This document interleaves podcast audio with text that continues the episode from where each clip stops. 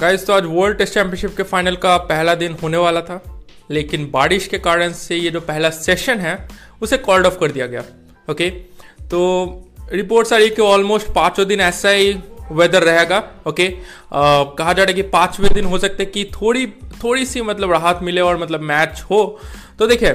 हमने देखा कि मैच तीन दिन में भी ख़त्म हो जाते हैं ओके तो अगर मिनिमम तीन दिन भी मैच मिल जाता है हमें ओके तो कहीं ना कहीं एक रिज़ल्ट हमें मिल जाएगा। ओके तो आज तो गेम मतलब मुश्किल ही लग रहा है, लेकिन देखते क्या होता है। अगर एटलीस्ट तीन दिन भी मिल जाता है तो एक रिज़ल्ट हमें मिल जाएगा। और एक रिज़र्व डे भी है ट्वेंटी थर्ड ऑफ़ मे और sorry twenty third of June okay तो आगे देखते हैं कि क्या होता है ओके